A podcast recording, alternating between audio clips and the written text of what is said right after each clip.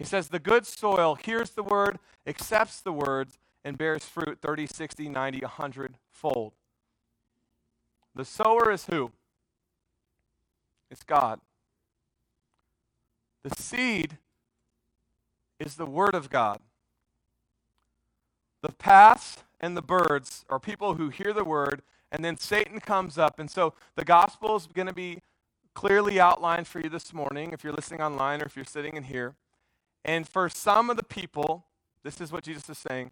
He's saying before, before it literally even hardly leaves the mouth of the person talking about Jesus and what he did on the cross and the power of his resurrection, that before it even really takes any type of root, the birds come in, the pigeons, the nasty pigeons, and they just go and they just take this stuff.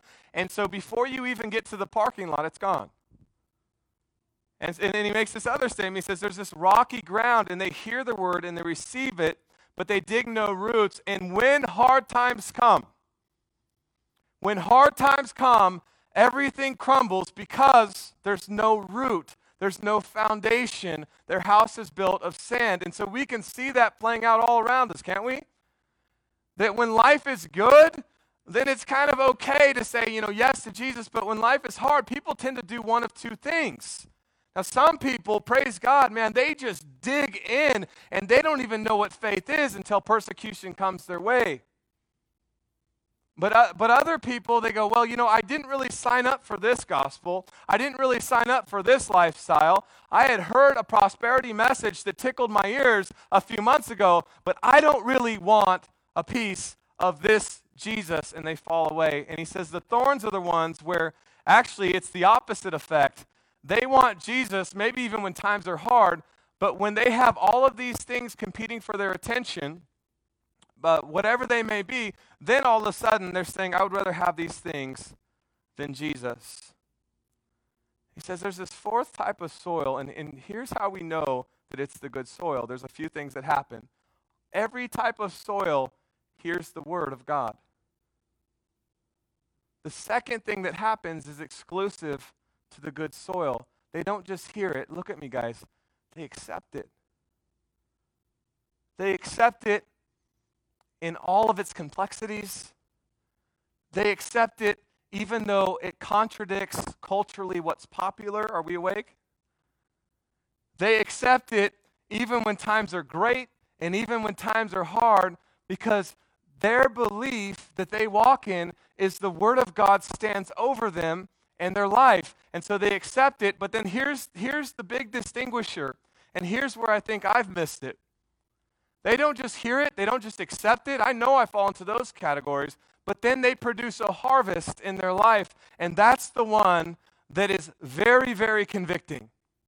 That they're not just believing something. In fact, they're not even just going to a life group or a Bible study week after week after week. They're not even just having their personal time of reflection. They don't just have a perfect Sunday school attendance and church attendance, whether it be online or in this place right now. They don't just meet the criteria of absorbing information. They're actually reproducing in themselves, through the power of the Holy Spirit, a harvest because they're making Christ known in their personal lifestyle. And it's this gospel of personal responsibility in this text, and here's where it falls down in my life.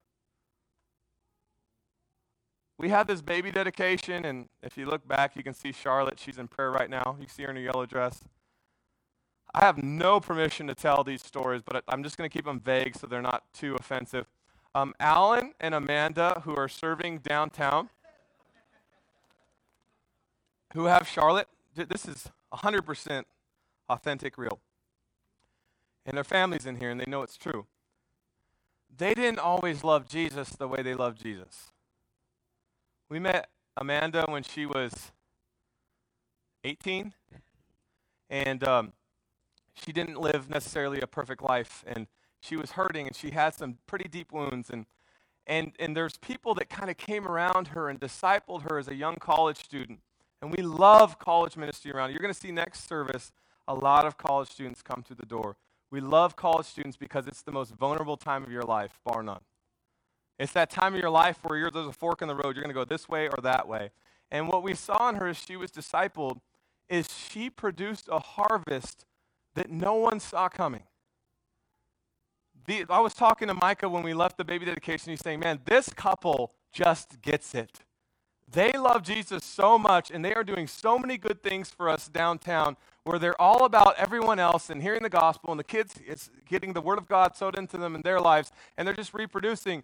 Alan was hurting when we met, or a little while after we met. He was going through stuff, and, and maybe you don't know what that's like, but, but I can promise you, if you go talk to the bearded man named Alan after service and you say, What do you mean he was hurting? If he will divulge what it is, I mean, there's a lot there he was going through some junk and, and, and it wasn't like oh well you're hurting and, and, you know and you're still young in your faith why don't you guys just get married no there was this process of discipleship at the church where we saw them both grow and then they were actually in anani's life group for young singles and they were checking each other out and praying, uh, you know, without ceasing about getting married. And now they're, they're married, they have a beautiful daughter, they're reproducing, they're, they're actually just minimally on staff for us, working with children, and God's doing an amazing work in their life. And this isn't the exception, this is the rule, this is the standard. Jesus is saying, Your life should look like if you love Jesus, Alan and Amanda, no pressure, Alan and Amanda.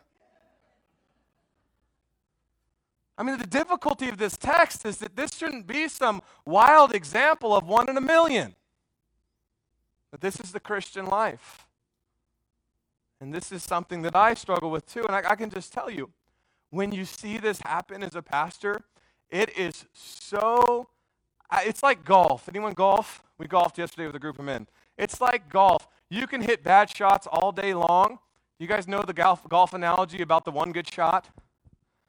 It keeps you coming back, right? I mean, I'm chunking it, I'm chunking it, bam, I hit it off the tee, I'm 230 out, I'm kind of doing a wild pony dance around the, the I mean, you get so excited from that one good shot, and that's how it feels in ministry, where it's like the seed doesn't always fall on this type of soil, but when it does, it gets your blood pumping and it just keeps you motivated, and the Holy Spirit is working in your life as a pastor. Here are some things in my prayer life that I want you guys to hear this morning specifically last night, I just felt like these are things you need to know. If you don't, and I've already said, I just want to clarify it. If you don't understand this parable, you won't understand the rest of the parables. And if you don't understand this parable, you won't understand the heart of God. If you don't understand this parable, you're not going to understand why we make decisions at New Life. This is the filter. It's not a parable, it's the parable. Second thing is this Jesus isn't always about big crowds. In a culture where we're bringing in, bringing in, and so you, you guys know my heart. I'm not saying that we want as many people to hear the gospel as possible. Don't hear me wrong. But it doesn't start and stop there. And if it starts and stops with bringing in, bringing in, and not a plan to disciple like Jesus did with his 12, then as soon as there is trouble, are we awake? Do we see the world going on around us? As soon as there is trouble, there's no roots and foundation, and things can get ugly in a hurry. And the third thing that I just feel like uh, I wanted to tell you was Jesus hits the nail on the head. And you're going, Well, I know he hits the nail on the head. He's Jesus. Well, just hear my heart behind that. Sometimes Jesus says things and you believe them to be true because the Bible's inerrant. Sometimes Jesus says things and you go, I already believe it because I believe the Bible. But in my life, as a 40 year old who's been in ministry for a while, I'm going, this is literally exactly how it is. There are these different paths that get scattered, and, and you see all of these things taking place. This is exactly how it is. And the fourth thing I want to share with you is this before we have a, a couple of things that we walk in together as a church. The fourth thing is this that I thought of last night. It all starts with the Word of God if there is not an emphasis on teaching the Word of God, we have major issues at New Life. If there's not an emphasis on personal responsibility attached to absorbing the Word of God, we have a major problem at New Life. It's not an if but when scenario. If we do not fall in love with the Word of God, there are people in this church, and I can kind of feel their presence this morning because they're going, You're darn right, this should have been preached a long time ago. Well, it's being preached now, and I hope I've preached it in the past. But hear me say this again. If it's not about the Word of God, we are a soft church on sinking sand, and we are one crisis away from crumbling. That is the truth. It is not about your opinion. It is not about my opinion. It is about the standard, and the standard is the Word of God. if it's not grounded in the seed, it's only a matter of time before it crumbles. Two things that we walk away from this morning. Write this down. The seed is not the problem. The seed is not the problem. I heard a preacher say that with a lot of soul on an audio tape from 1991, and I listened to him last week because I knew this story was coming. He actually got really popular on RightNow Media, uh, but back in the early 90s, I don't know if he was quite as big. His name is Tony Evans, and he looked at his church, and I, I think he looked at his church. It was audio, I don't know. Uh, you can find it on YouTube somewhere, but he says, Church, the seed is not the problem. He says this He says, The success of the seed has nothing to do with the seed. The seed can die as quickly as from here to the parking lot if it doesn't hit the right soil. He says this He says, The Word of God, the seed, comes to you in seed form, and God's sovereignty is scattering the seed how He sees fit Man's responsibility is the type of soil that we allow ourselves to become, where we don't just hear something, that we absorb it and then we reproduce it. I mean, there's this common complaint that you hear all of the time in ministry, and, and, and just depending on the person or life circumstance, I think I've probably said at different points in my life, I've tried the whole church thing. Right now, it's not working for me. And that we try to reach people at New Life that have that mentality because we want to show them Jesus, and it's not about church, it's not about an organization, it's about a Savior. I tried the whole church thing, and it didn't really work for me. He says, The seed is not the problem. Here's where I got all pumped up listening to my 91 audio version of Tony Evans. Great preachers all do the same thing that I haven't gotten down. They pause well. He said, if the seed isn't the problem, and then he just pauses, and because he has this church with a bunch of culture, everyone starts getting excited on the audio tape.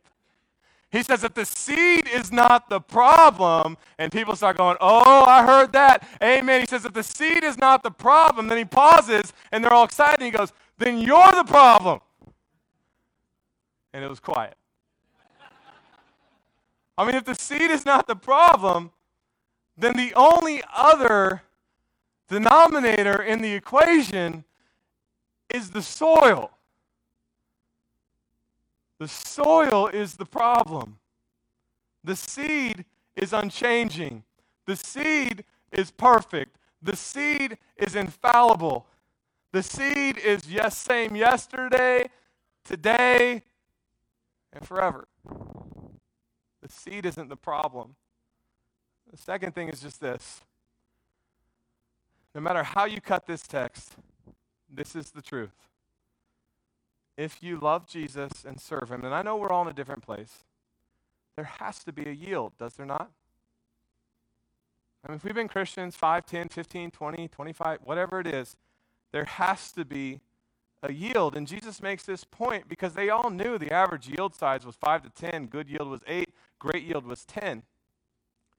When he starts throwing numbers like 30, 60, 90, I mean, the only way that this is even going to happen is if we're saved into action and not just saved into absorbing, absorbing more and more information in our cushy Christian lives. He's, he's saying very clearly there has to be a yield.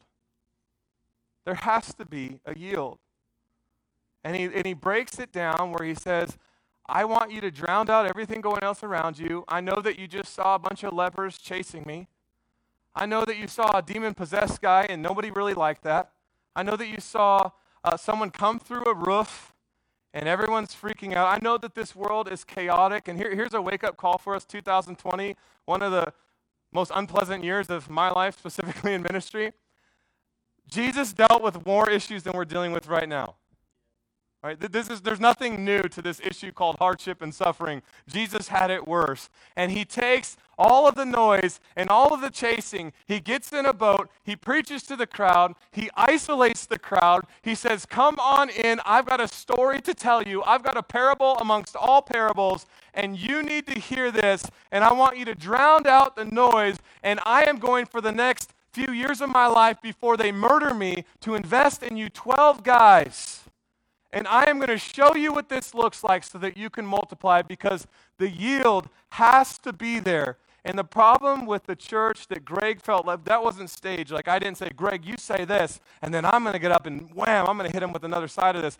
This is the problem with what's going on in the local church in, in, in culture right now, but especially, I can't control all of culture. I, I just have this influence over people that call New Life their home.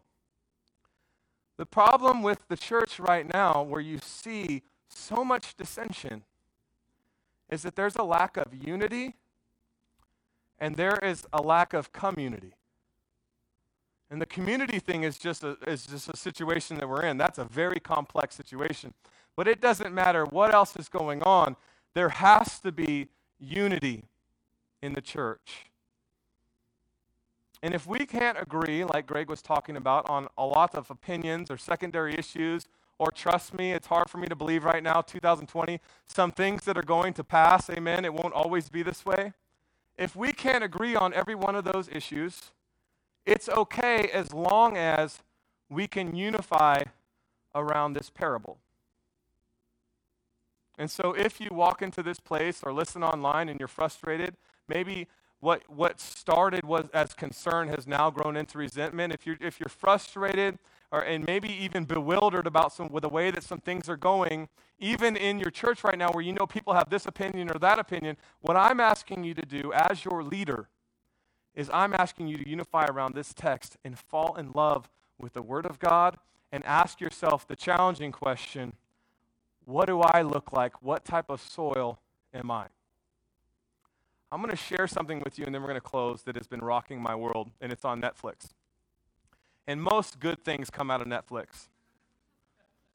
And I want you, I, I, I, say this, and actually it's, it's, very, it's a secular bend, it's a, sec, it's a secular philosophical worldview, but it's so intriguing that you need to watch it if you're too young in your faith to decipher from the secular and, and, God's worldview, then maybe you need to wait. But for the rest of you, check out this thing called the social dilemma.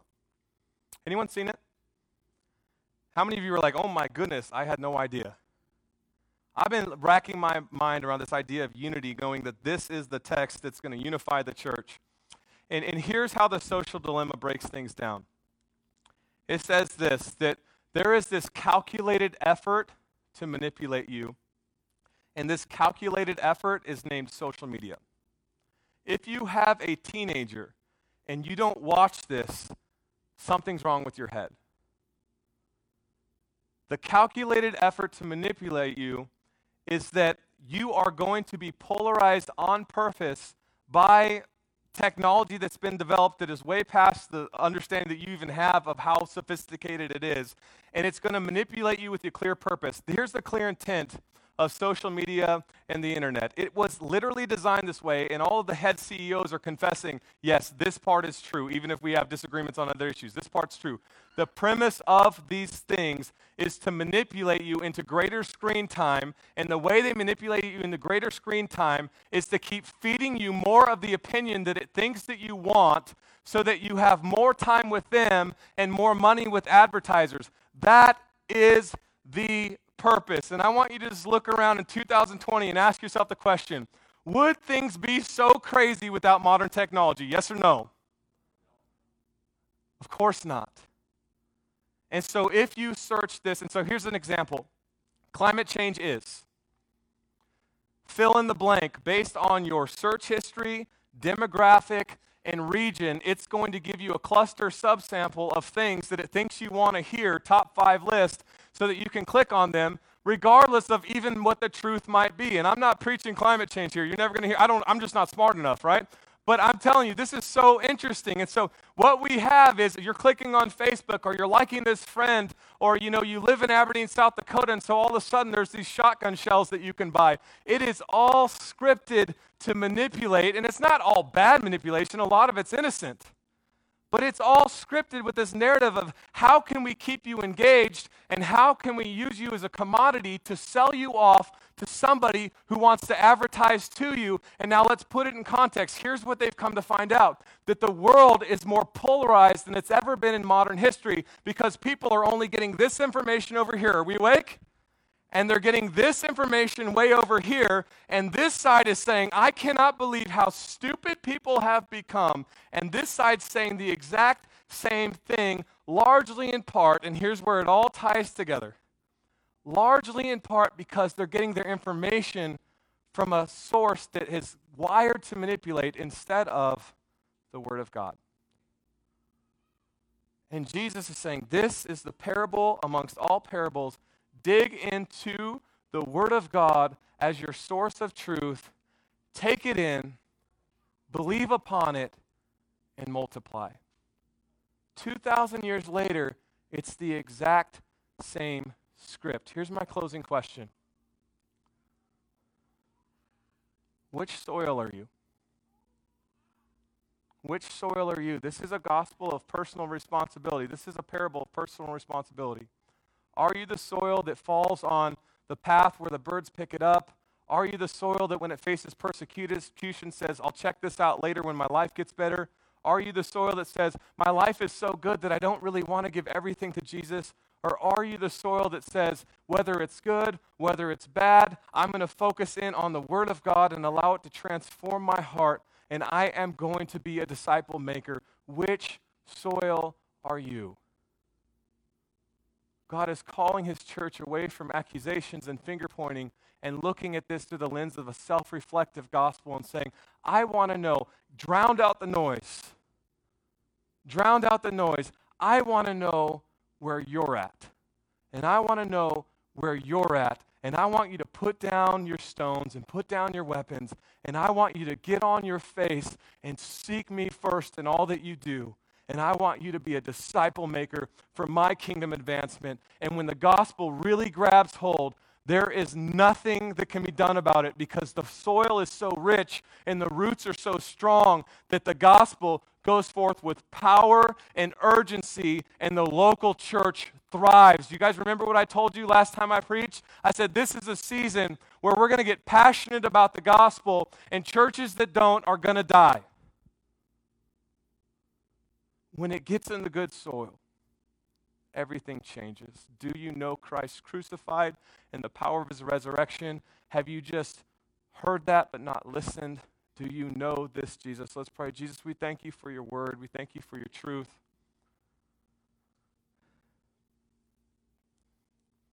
In this season that we're walking into that's complicated, as a body of Christ, Lord, help us to drown out the noise of all the things that are vying for our attention. We, cor- of course, listen to some of it, but God, help us to spend more time in your word than on the internet. Help us to kind of rally behind this idea of unity in the gospel, unity in multiplying our efforts, unity in absorbing your word and grow us and mature us in our faith and bring us back together whenever you see fit in a physical sense.